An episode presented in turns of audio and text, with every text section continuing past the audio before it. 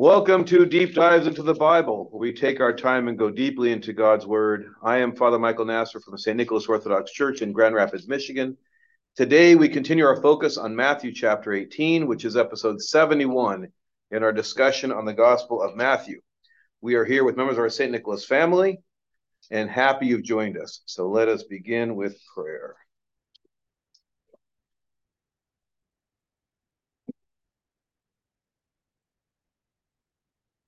In the name of the Father, and of the Son, and of the Holy Spirit, one God. Amen. Amen. Illumine our hearts, O Master, who lovest mankind, the pure light of the divine knowledge, and open the eyes of our mind, the understanding of thy gospel teachings.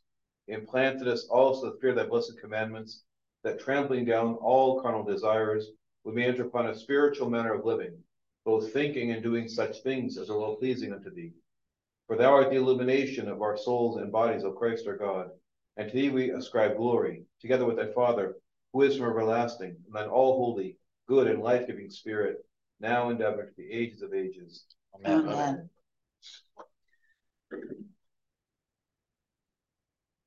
Well, good to see you all here, live and in person, and live on our screen. And greetings to all of you listening whenever and wherever you are listening to this. We are continuing uh, Matthew eighteen. Um, it's always, as we say, important to look at context. This is even more important than normal because this next section um, has the same, seems like it has the same topic, but it takes a turn. And so we have to start today by going back to where we were last week. We were in the beginning of chapter eighteen. We looked at uh, verses one through five. And that's when Jesus said our, our discussion centered around when he says, "Truly I say to you, unless you turn and become like children, you'll never enter the kingdom of heaven. Whoever humbles himself like this child, he is the greatest in the kingdom of heaven." Then it turned on verse five. And that's where we have to go back and, and look at that, or else we're not going to get where he's going with verses six and forward. "Whoever receives one such child in my name receives me." Now there's a turn there, but it's it's complicated. So what's the turn? Well, now you're receiving Christ instead of instead of just becoming like a, a, a child in your faith. Now you are receiving Christ. Yeah, yeah. So he goes from saying "be like the child," yeah, then he says "receive the child," which is really a turn. Children is, is, the, is the commonality. Children is the connection. But he's using the role or the, the, the example of a child or the reality of a child. And unless we get that turn, the rest was not going to make sense. All right, so we're all with us on that, on four to five, that transition there? All right, so would somebody read for us then uh, verses, let's go to six through nine.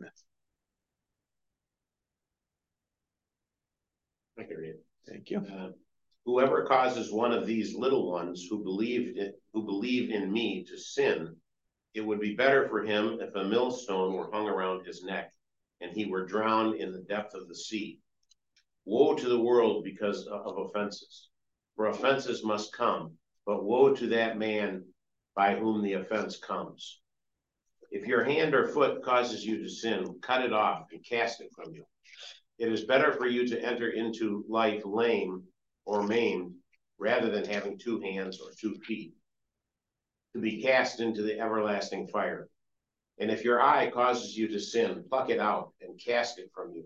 It is better for you to enter into life with one eye rather than having two eyes, to be cast into hellfire." Hmm. Okay. Yeah. Anybody who says the Old Testament is doom and gloom and warfare and bloodshed, but all the New Testament is just nice and sunshine and roses, they haven't read it. Yeah, it's uh, there's no lack of, you might say, clarity, you might say harshness in the New Testament. Um, and in some ways, in the New Testament, there's nothing new. In some ways, everything's new. Nothing is new in the sense that Jesus' message continues to be what the prophets was, repent. Uh, what's new actually is Christ, that he's coming now to fulfill all of the, the prophecies of the Old Testament, the plan that God was enacting throughout all leads to him and from him. So that's the new part. But in terms of what he's asking for, it's not what I would say is, is a popular understanding of Christianity.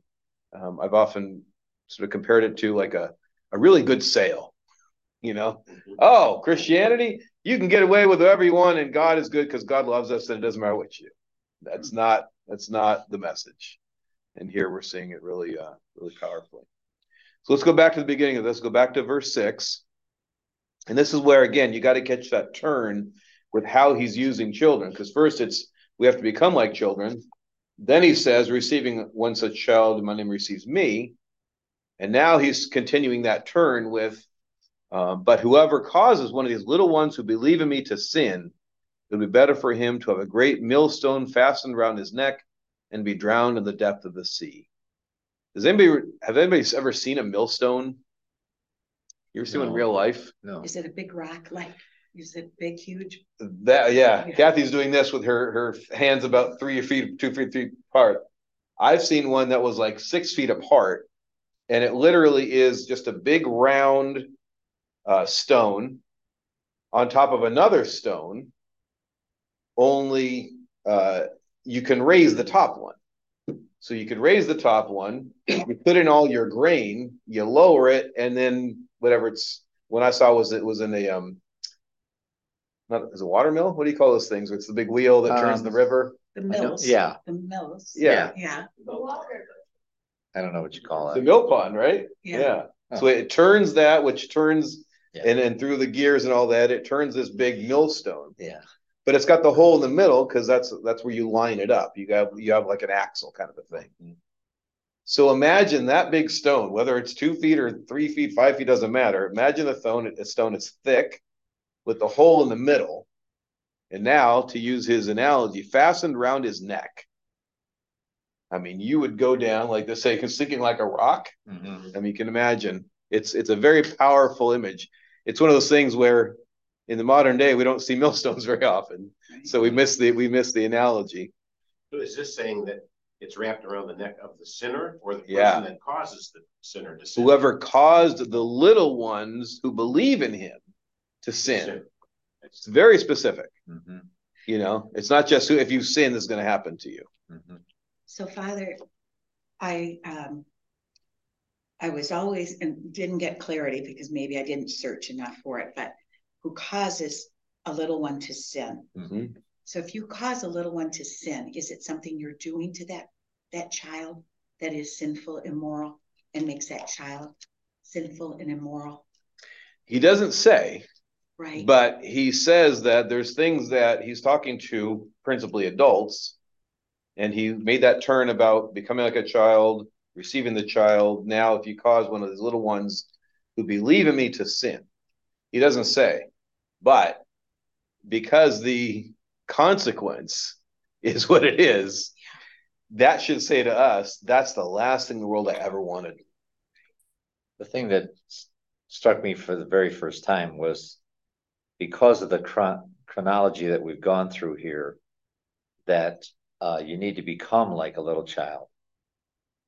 Mm-hmm. So that means if you're a full-blown adult, and you become like a little child, and you believe in Christ, whoever makes you sin, they also are under that condemnation. Yeah, that's a great point. Yeah.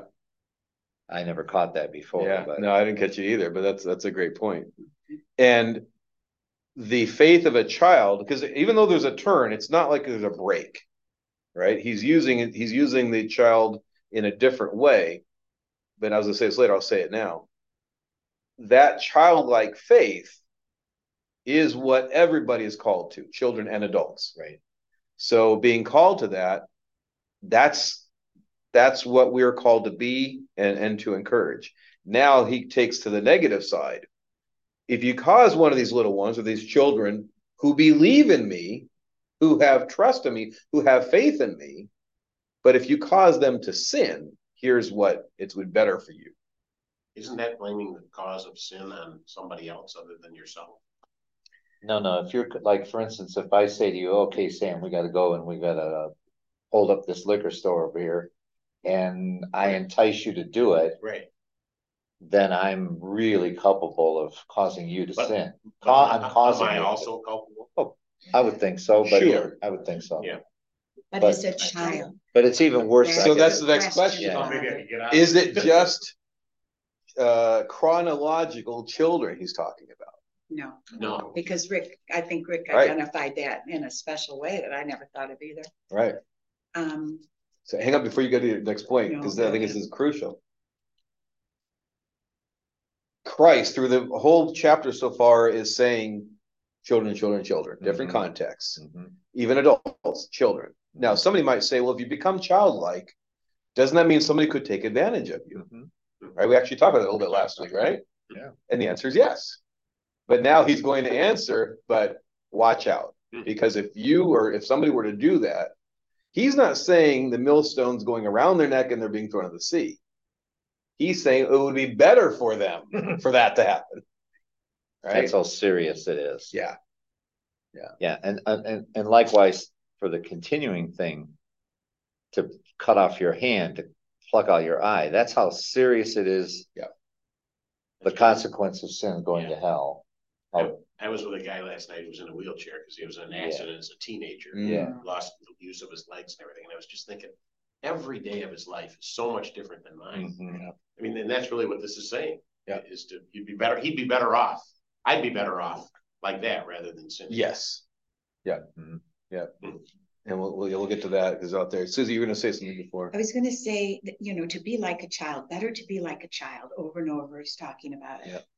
Um, and I'm not saying children don't ask questions, but and I'm not saying there's a blind faith, but there, when we teach children things, they accept it. Mm-hmm. They accept it, and um, we as we age, we start to try to understand. Things mm-hmm. break down the so-called quote unquote mystery, yeah. which, which, you know, because we're in search of understanding right. a deeper meaning. Yeah. Whereas I think sometimes, and who has said it, uh, several in this class, sometimes, and also in Charlie's class on Sunday, our faith helps us to just accept yeah. and not always look for the answers. And I just think, is that really the difference that we, we try to get so introspective, we try to find such deep meaning that we can't be like children to just yeah. accept. Yeah. And what is it about our adulthood that makes that childlike faith hard? Yeah. What What about it, though, makes it? We see things different when we become adults. We start seeing things from the perspective of things that we've experienced. The adult, adult things that we've experienced in life. Yeah. And we forget the childlike faith. And I'm I'm keeping I'm it's reminding me of Miracle on thirty-fourth Street yeah, when yeah. the little girl right. keeps saying, or they teach her that faith means I'm gonna quote it wrong.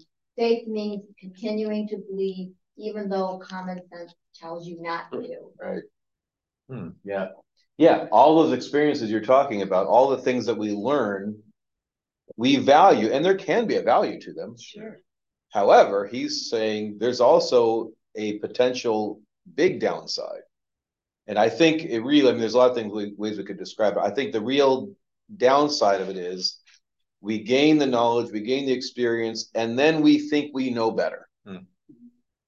And you take that far enough and you get to the point, not consciously, but I think we're all there unintentionally.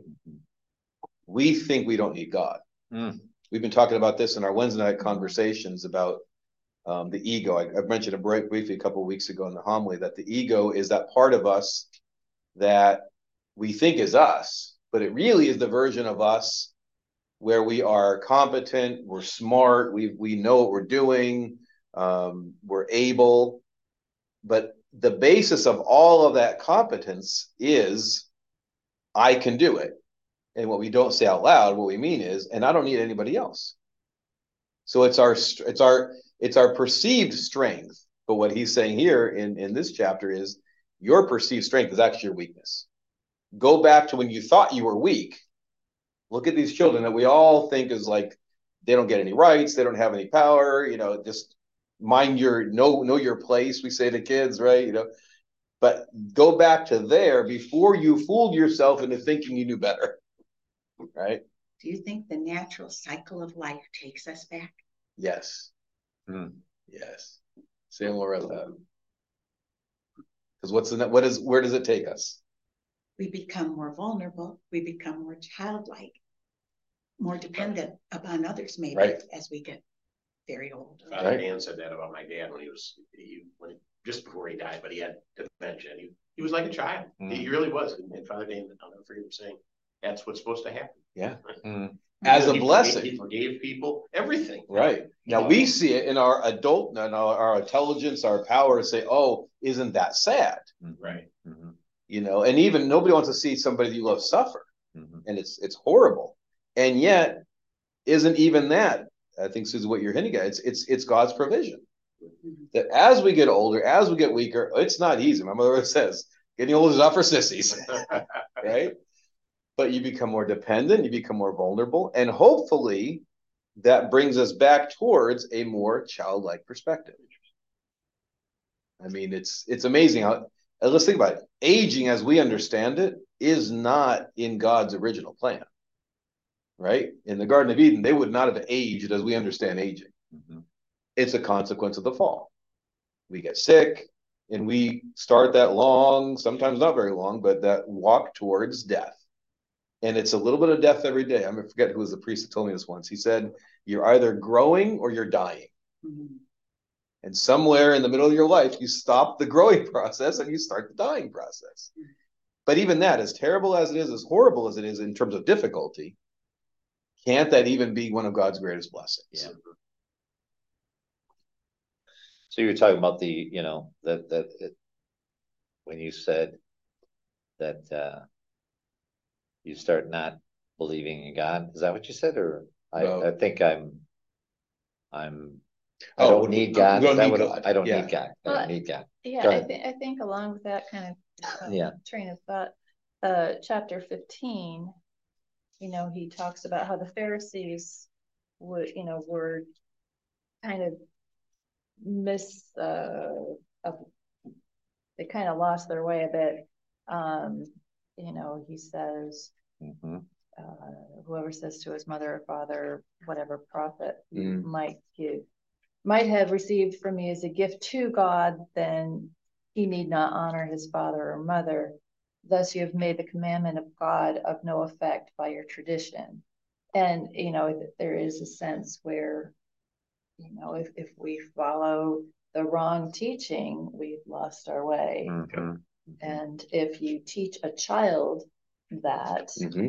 I believe Jesus is saying it's yep. better to have a millstone. Exactly. Yeah. Yeah. And you think about how the church has always looked at wrong teaching. We don't see it wrong like two plus two equals five. It's not a mistake uh, because the church is very harsh against heretics. Sometimes when the, when the chanters are chanting it, and it's such beautiful music. Mm. It's there's a stark contrast to the content because it's like uh, one of the heretics, they call him the headless one. Not headless like we think of like, you know, Halloween, but like the stupid one. Hmm. Like he lost his mind. But it's not, it's always seen as intentional because a childlike faith approaches the tradition, approaches the teaching and says, how do I gain from this? In our pride, we go, well, I think it says this, especially if you're going to say, well, the church has said this up until now, but I really think it means this.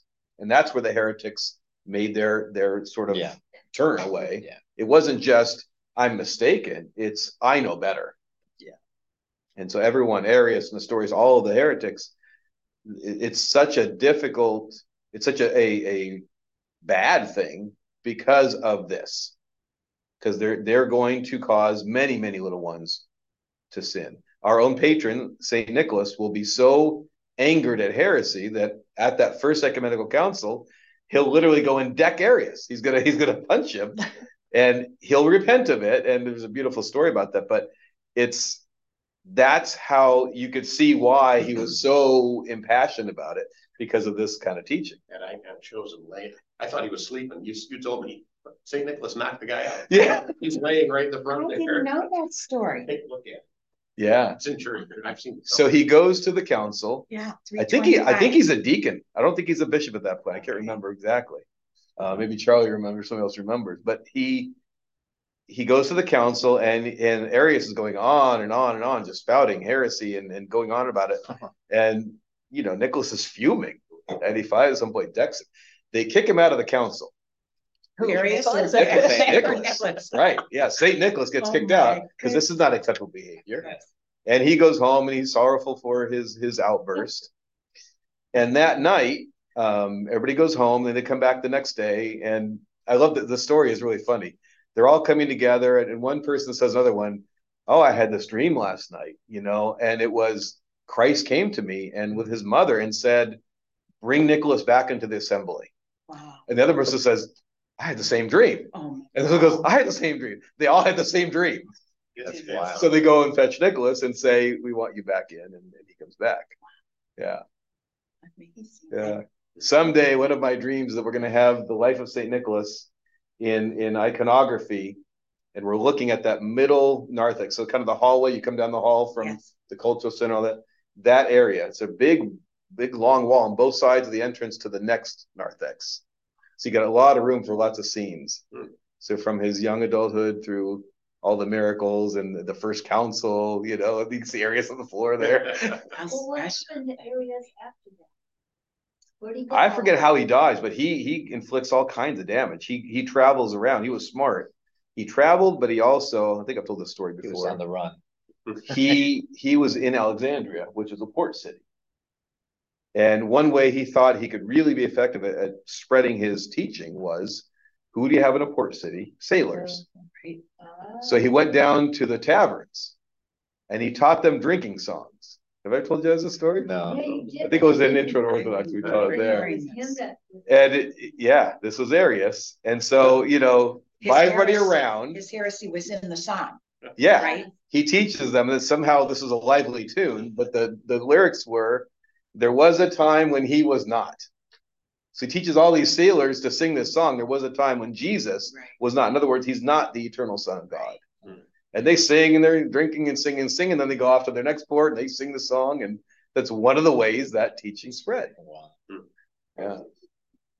And it really becomes so popular that the church in the West, like more than one hundred years later, is going to change the creed. Even though we had said at the first council, and we're changing the creed, right? They'll change it because they're trying to stave off all the falling into heresies happening in the East. And the West never, to their credit, never fell into the Arian heresy like the East did. Hmm. We had to go back in another council, another council, and, and get it corrected. In the West, that's where they changed the creed to say that the Holy Spirit proceeds from the Father and the Son. They want to elevate the status of the Son so that nobody could say there was a time when he was not. Mm. But good intention, bad result. They end up with a very different idea of the Trinity. You don't have the Father as the source of both the Son and the Spirit. And it goes more complicated than that. But but yeah, it, it was not just a mistake. This was a willful, believe, leading little ones who believed in him, believed in Jesus, to sin. Which is why the church always dealt with heretics very, very severely.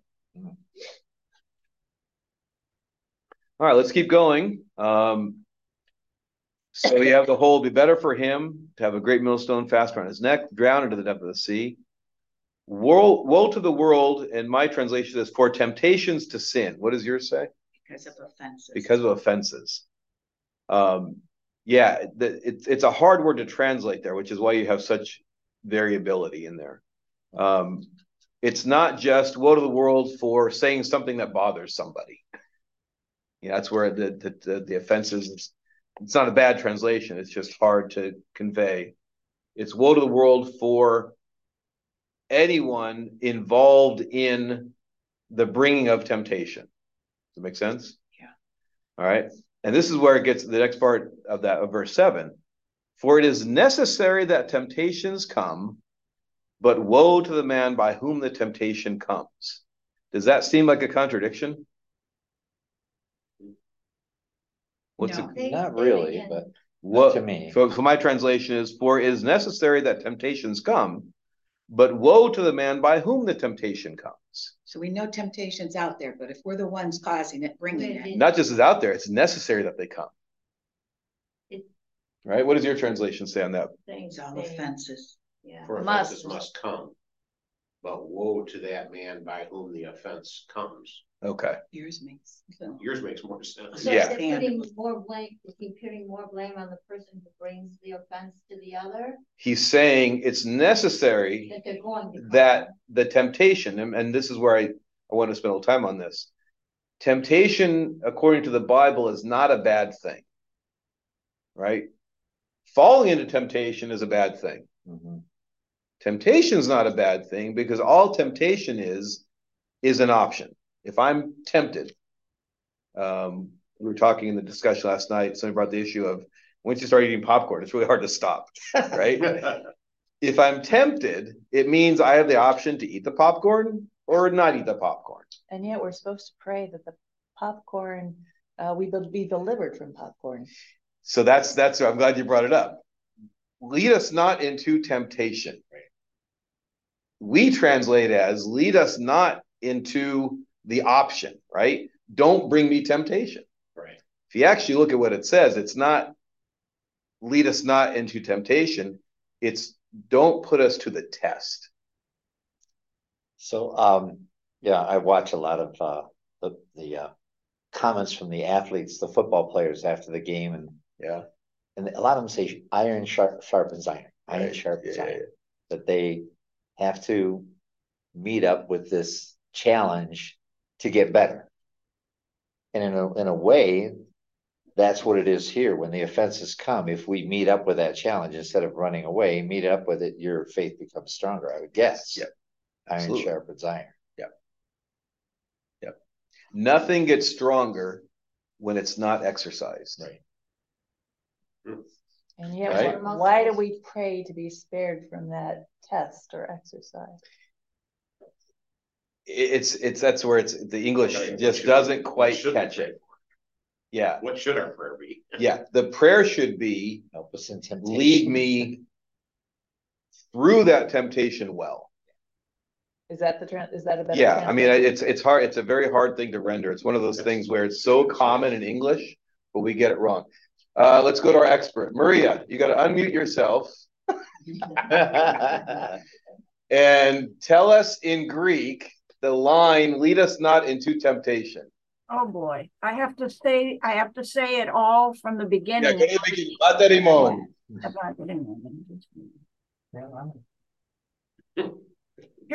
on the spot. I know. So early too. You can, you can Hope you had your second cup of coffee today. Let me let me think about this a minute. Yeah. Yeah. Something the other day. It says, lead me not into temptation, and I can find my own. Yeah, well, she's thinking about it. When you add the glue, yes, you just said, yeah, you're asking him to be yes. That makes even better sense. Yeah, Saint Anthony says, without temptation, there's no salvation. That's where English helps us out sometimes with the rhymes, right? Yeah. So, you what does that mean? You mentioned that before, Father, yeah. And of course, that's. It's scary. It's it's it's yeah. scary. But what do you think he means? You know, we have to suffer, you said, too, for salvation. Yeah. And these are two things that have been said recently by you or quoted from others that give you pause. Yeah. Because we want to flee from temptation. We right. want to flee from suffering. Yeah. Yeah. If I'm going down the road and the road splits into a Y, is that a bad thing? Is that inherently a negative experience? Well, it depends on, you know, if they're one good, another one good, and one bad, another one bad. So one goes the wrong way and one goes the right way. Yeah. All right. And only one goes the right way. Is it difficult for me to choose the right road? Yes. Maybe. It is very difficult. It might be. Yeah. Why? Well, does this road look familiar? All kinds of things. I've been down this this sort of thing before. Yeah. Uh, you know, so I, I think this lead, lead me past. Yeah. So if I understand what that choice is, and I'm I'm ready for it. If I'm not ready for it, that could be terrible. I could go right in the middle and end up in the forest that's right in between the two roads. If I'm not clear on which one is the correct one, think of how many times you've been on the road, you're going to a new city, and your G P S has, you know, five lanes up, and it's like, yeah, wait, I'm on the left, but I got to get to the right, you know. But it's important to be ready for it. If you're ready for it, it really isn't all that difficult. It's just a matter of getting ready so that when I that right uh, exit comes up, I'm on the right side, and I just think about it, just a little bit of turn, gets you on that little thing. When we're not ready, or we haven't really decided which is the better one, right? So think of a temptation to sin. We know in our heart of hearts that doing the right thing, doing the virtuous thing is better. But what's temptation? Think of it as a scale. So the, so the right thing is better. Temptation says, yeah, but the other thing's good too. Now I've got sort of weight on both. You can think of the tension of a scale. Now I'm I'm putting weight. That's hard. It's hard if I equalize both options. One of the examples I, I like to use is you're at a restaurant. It's one of your favorite restaurants, and there's really two things you really like. That's a hard decision because you like them both. It's like, do I want that one? Do I like this one? I don't know what, you know. So we tell Rick, get one, and I'll get the there other. There you go. I do the same thing too. So, Mickey, what each one are you getting? Yeah. How about you get this one? Yeah, you're not going to lose your hand if you pick the wrong one. Exactly. Right. This is. Yes. So that lack of clarity of a temptation that we're not ready for or not clear which way they go, that's what we want to be let out of. All right, Maria, did you figure it out? You're muted. Oh, you're muted. All right, now this is really weird. I say the Lord's Prayer in Greek every day, and I can't do it now. I'm on the spot. Put you on the spot. This is all right. Weird. Well, we'll give you a few minutes, and if you think of it, come back, and we'll go back to this. But yeah, the idea when he says that it is necessary that temptations come, that's the idea. The temptation is the choice. Okay. If I want to get to my destination and the road forks, it's necessary that I have a choice to make, and it's not a bad thing. My temptation is simply my choice between going the wrong way, according to my journey to the kingdom, or the right way. Or if I'm looking at it backwards, the journey to the kingdom looks wrong, and the fun way, the better way of what I want looks better. So that's where you can see where in the context of children, if you have a child or some of the childlike faith, you don't want to mess them up. If you mess them up, woe to you and all the things that we already read. We're going to read some more coming up here.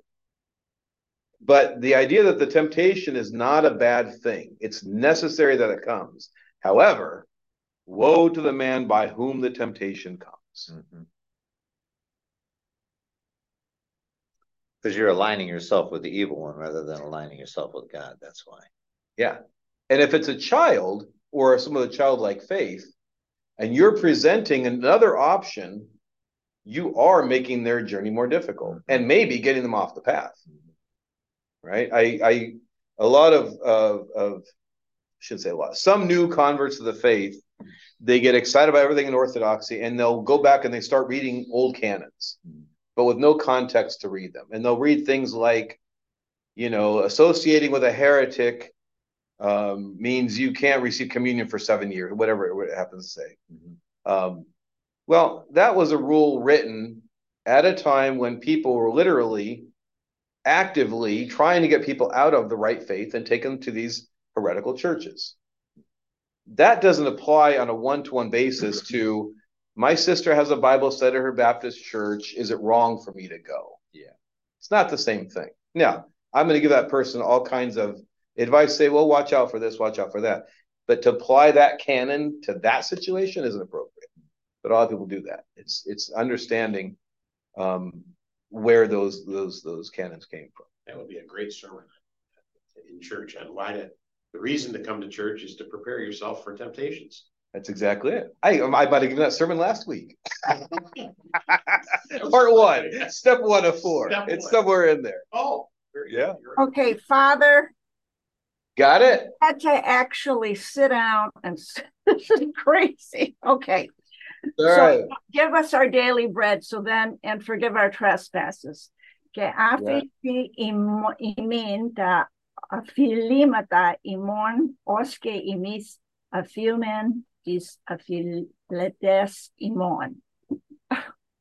Okay, now, I'm going to put you on the spot again. So I, I owe you like an extra batlao when you come for our dinner. No, I failed. No, no, no. You're doing great. Here's, here's your next part of the assignment. Can you translate that for us, not in the English we know, but looking at the Greek, how would you render that into English? Not yeah. Well, it is uh, forgive us as we would forgive others. Yeah. And the next part. The next part, uh, who trespassed against us. Yeah, keep going. You want me to finish it? This is just the next phrase. And lead us not into temptation, yeah. That part. Yeah. In Greek? So look at the Greek, and if you had to write the English translation, it doesn't have to be pretty, but it has to be accurate. How would you render that into English? We know how King James did it, but we want to know how Maria Can did I it. Can I help Maria out a little bit? Yeah. I, I found something. Forgive me, Maria. No. Uh, no. It, it says, says um, they use both the You know, forgive us, forgive us our debts, forgive us our sins. Right. Okay. Both Matthew and Luke use the subjective mood in the following verse. What we normally see as lead us not into temptation could just as well be rendered. This is from Greek now. May you, may you not lead us into temptation, or perhaps may you never lead us into temptation. There you go. Okay. In other words, don't, don't bring that. Don't, don't, and that's where the sort of don't put me to the test. Right. Okay. Uh, it's, it's, it, it's a way of saying, like, if, if I said to you, don't bring that, it's not that you can't handle it. Because again, he's also the same one that wrote that prayer yeah. says, it's necessary temptation, temptations come. Yeah. All right. If, if someone were to say to you, um, oh, Susie, don't bring me here but Lawa, right? It's hard. It's hard. But when you take it in context, but is necessary for temptations come, it's it's it's not like we have to avoid the temptation. We're not going to avoid the temptation, right? Don't lead me into it is not, I can't face any of them. So, Father, but... am I hearing this right? That temptation's there. We can't avoid that, but don't mm-hmm. let me succumb.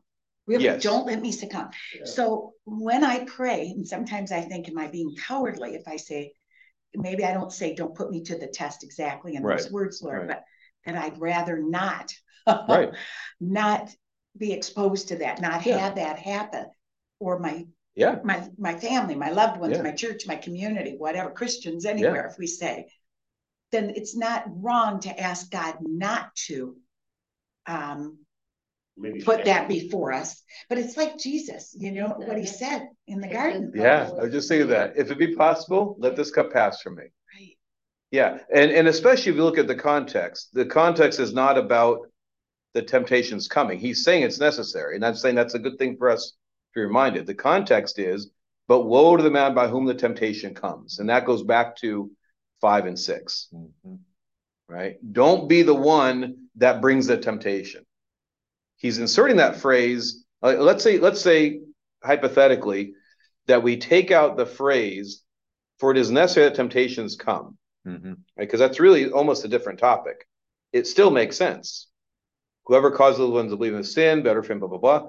Woe to the world for temptations to sin. Woe to the man by whom the temptations come. Mm-hmm. He's inserting that phrase, it's necessary temptations to come. And I think that's we all get that. We get that temptations are there. In fact, yours translations is what? How does it say? Offenses must Offenses. come. Offenses must come, mm-hmm. right? They're there. There's nothing you can do about it. Those are coming. the whole context of this is, don't be the one that brings it. Right. Now, that's different than the Lord's Prayer. It's a different, different. Don't be Arius. Is that what? Is that yeah. What the name was? Don't be the one that causes the little one to sin. What about people like who like to gossip a lot? Is it the, the gossip, the person who gossips worse, or the ones that listen to it and believe it, and then it goes all that's, over the place? That's a good one. And yeah. and then affects somebody else that they're talking about. Yeah. You know how the fathers talk about gossip in terms of an analogy? Murder. Another sin? Murder. You're killing a soul. Yeah. Well, killing, but by conspiracy and planning and talking and the whispers and the... And the nasty words. Yeah. Yeah. Yeah. That can so that would be a temptation harm to right. person. Yeah. So somebody, yes. Go ahead, say it. Well, no, if you're still you're, you're talking you to somebody, I'm just saying they're tempting you to gossip. Yes. And Ben, if you're the one, so if you are the source, or if you're the one listening and believing what they're hearing, think what you're doing to the, the, the victim yeah. of that. It, yeah. You are killing yourself. But not just the victim. Right. The person you're gossiping with. Exactly. That's what he's talking about here. Woe to the man by whom the temptations come. So I come to you and I go, Susie, I can't believe it. Sam did da, da, da, da, da, da. Right?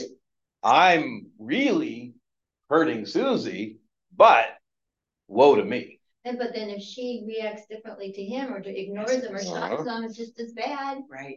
Right. So that would be bad. Yeah. Okay. But in what Matthew's telling us is, even the badness of that is nothing compared to what I now will endure, unless I repent, obviously. Mm-hmm. That's nothing. Okay, so they they hurt her feelings, whatever. I've just now said, bring that millstone, put it on my neck, and throw me in the sea, because that's better than what I just brought on myself. Yeah. Again, Matthew's always going to try to correct us from a very limited, present-day human, this creation set of uh, values, mm-hmm. and say, what's really the problem? Because we might say, well, you know, I, I gossiped a little. People say that. Yeah, Father, you know, I, I gossiped a little. It wasn't really bad. Mm. This is where, as a priest, it's a little bit tough. When people come to confession, they go, I feel horrible. I have an easy job. God loves you. He's merciful. Let him love you. Learn from him. That's easy. When someone says, it's really no big deal, that's tough. Well, maybe it's not as small a deal as you think it is. But anyway. Yeah. If, if we're there confessing it, that's right. Must not be because that, and that's your chance. That's why, as a priest, I could very easily go, you know, yeah, you're right. That's that's no big deal. That's better for me personally. That's a lot easier. But the person is there confessing. The chance of them going out and then repenting further are very low. Mm-hmm. And my job at that point is, and that's really what I'm there to do. One of the things I'm there to do is say, don't miss out. That that prayer that I read right before is, you know, having come to the physician, don't leave unhealed, right? The chance of you getting your healing after you leave the doctor, it's not very great. You're at the doctor, that's your chance to, to really get the healing you're looking for. Don't you say it's even worse? Yeah. Yeah. Yeah. All right, let's keep going here. Um, if your hand or your foot causes you to sin, cut it off and throw it away. It is better if you enter life maimed or lame than with two hands or two feet to be thrown into the eternal fire. And the same thing with, with the eye, pluck it out. Um, we'll get to where this is not meant literally. There are some who took this literally, um, and they were not rewarded for that bad translation. Um, but he's really, he's got two value systems that he's going to, that Jesus is placing before us. And he's saying, you got two value systems. Let's compare the two of them. All right. What's the first one? What's the value system, let's say, of having two hands and two feet? You mean you're living a normal physical life, you know. You're, you're able-bodied, yeah. You're able to do more, yeah. Right? We would say in the value system of not losing a hand or foot, very high value, don't lose it, mm-hmm.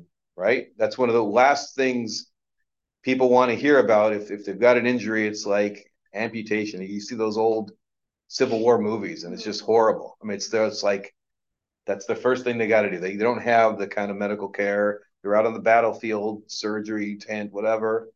And so that value system of keeping our limbs, keeping our body whole, where would you put that on? How important is that to people? High priority, low priority? Yeah. Very high, right? Among the highest things we would ask for. But now there's another value system that Jesus is placing right next to that one. What's this value system? What's it based on? Based on you committing this offense or this sin. Yeah, look at verse eight. Second part of it there. It is better for you to enter life, maimed or lame, with mm-hmm. two hands or two feet from the eternal fire. What's the context of that other value system? Eternal life. Eternal life. Okay? Although he doesn't say eternal life. It's one of those things where we, we read it in. Yeah. He says life. To enter life.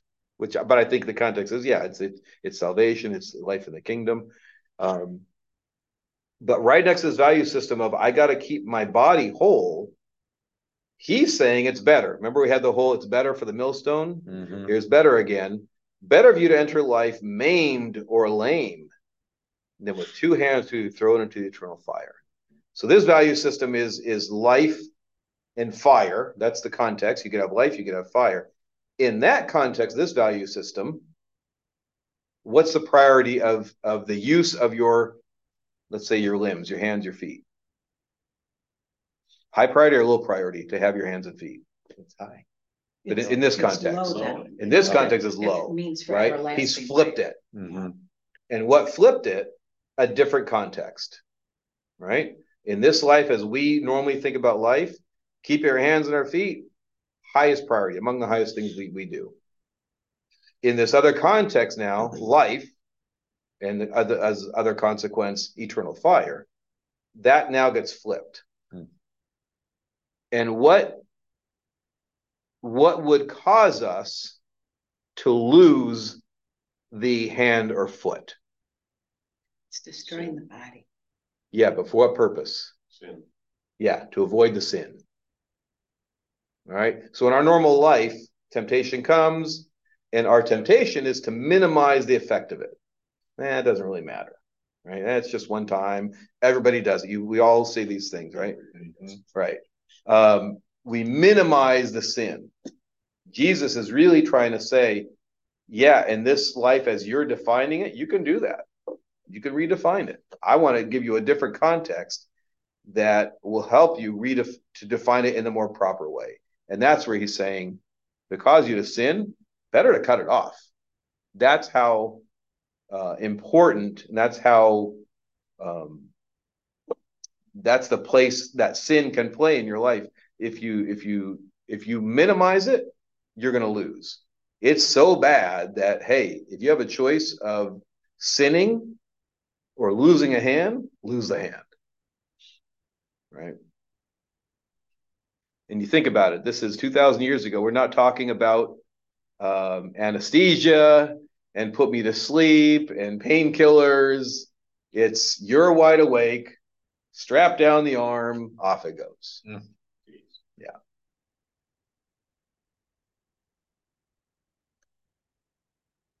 And yet we must continue to sin if we all have to take confession all the time.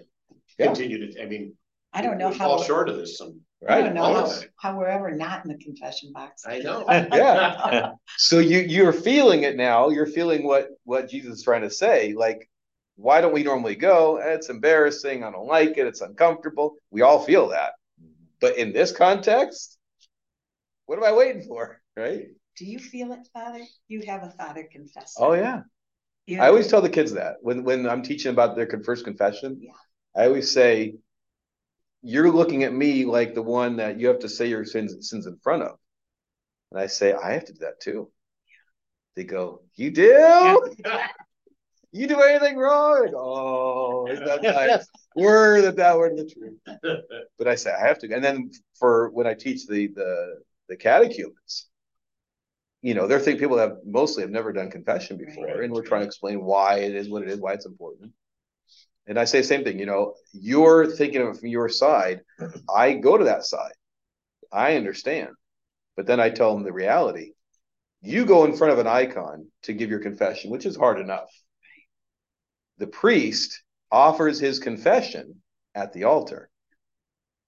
So the same place where I stand and I say, take, eat, and I all the things that the priest says in the liturgy, that's where I go to give my confession. Mm-hmm. Same spot we went for our ordination. So it's no, it's no easier. Yeah. We read you a, a couple of these quotes because this this and you, saying and you mentioned, of course, that in the early church the confession was done in front of the whole congregation. Yeah, right. Yeah, yeah, right. Yeah. Talk about gospel. One on one, yeah. One on one business, right? Right. Which is kind of why it went away. Yeah. It was leading people into temptation. Exactly. Yeah. Yeah. Okay, listen to Saint John Chrysostom. He is not saying this about human limbs, far from it. This is said about friends, about relatives, whom we regard in the rank of necessary limbs. Jesus also said this earlier, and now he says it again. For nothing is so harmful as bad company. For what relationship cannot do, often friendship can do, both for harm and for benefit. So he orders us with great emphasis to cut off those who are harmful to us, implying that these are people who supply temptations to sin. Do you see how he checks the future damage from temptations? First, he predicts that they will happen, so that no one should be lazy, but everyone should be awake expecting them. Then he predicts that the evils will be very great. For Jesus did not simply say, woe to the world for temptations to sin, but show their great damage. For when he says, but woe to that man by whom temptation comes, he indicates a great punishment. He does not only mention this, but he increases the fear by adding a comparison. So that's his version of, it's not just cut off your limbs, it's cut off the influence.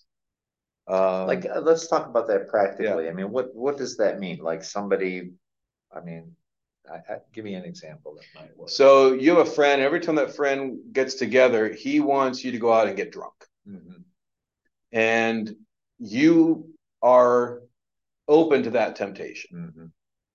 Now, you might like the friend. You might go and it's a great time. But you have, a, again, you've got two different values you've got to weigh now. Yeah. There's the value of what I want, which is fun. And I like my friend and I like our time together.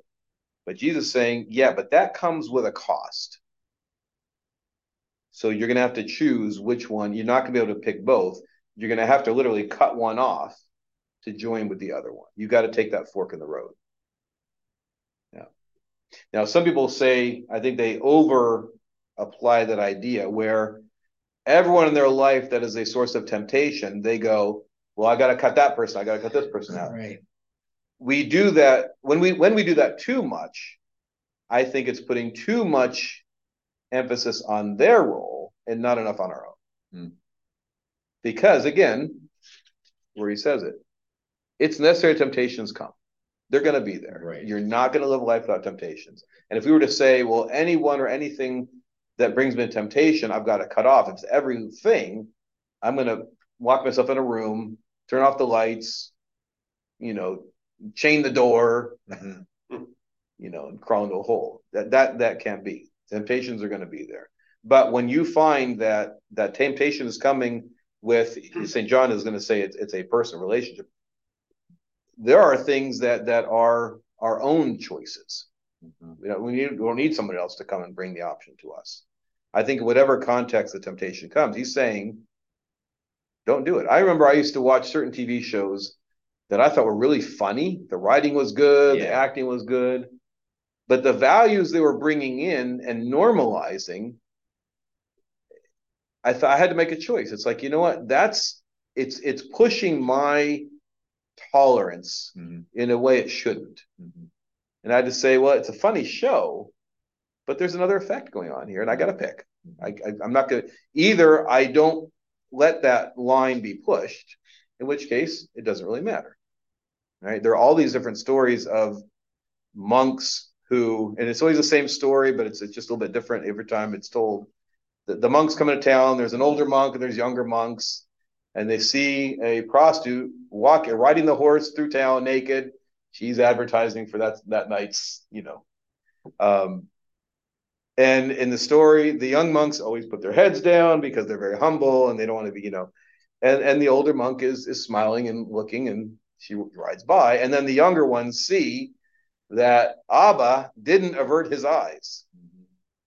Mm-hmm. Um, and then different stories, there's different things he says, but one is, why would I need to avert my eyes? She's a thing of beauty. Mm-hmm.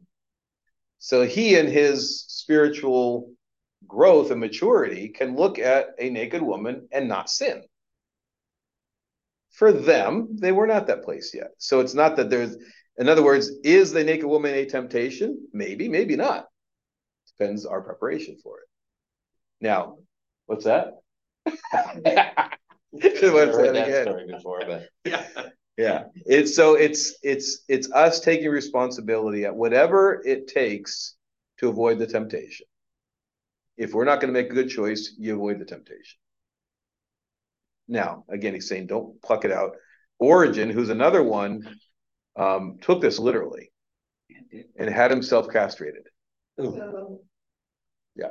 And he was not rewarded for that choice. It was not, good job, buddy. Yeah.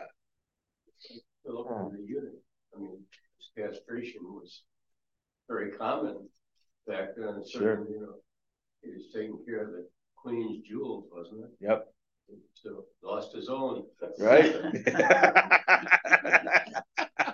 As only the birthday boy could say. I have a joke when we go off. I'm already here. Yeah. Yes. Right. That was part of life. Right. Uh, yep. So. Is it Tyler's birthday? Yeah, it's his birthday. Yeah. Happy birthday. Happy birthday. God, God grant, grant you many, many years. years. Happy it's... birthday, Father Tom. No, thank you. So on that note, we'll wrap up. And next week, we'll continue with, with Matthew eighteen. God bless everybody. Thank you. Father. Bye, Father. Thank, thank you. you. Thanks. Bye. Bye.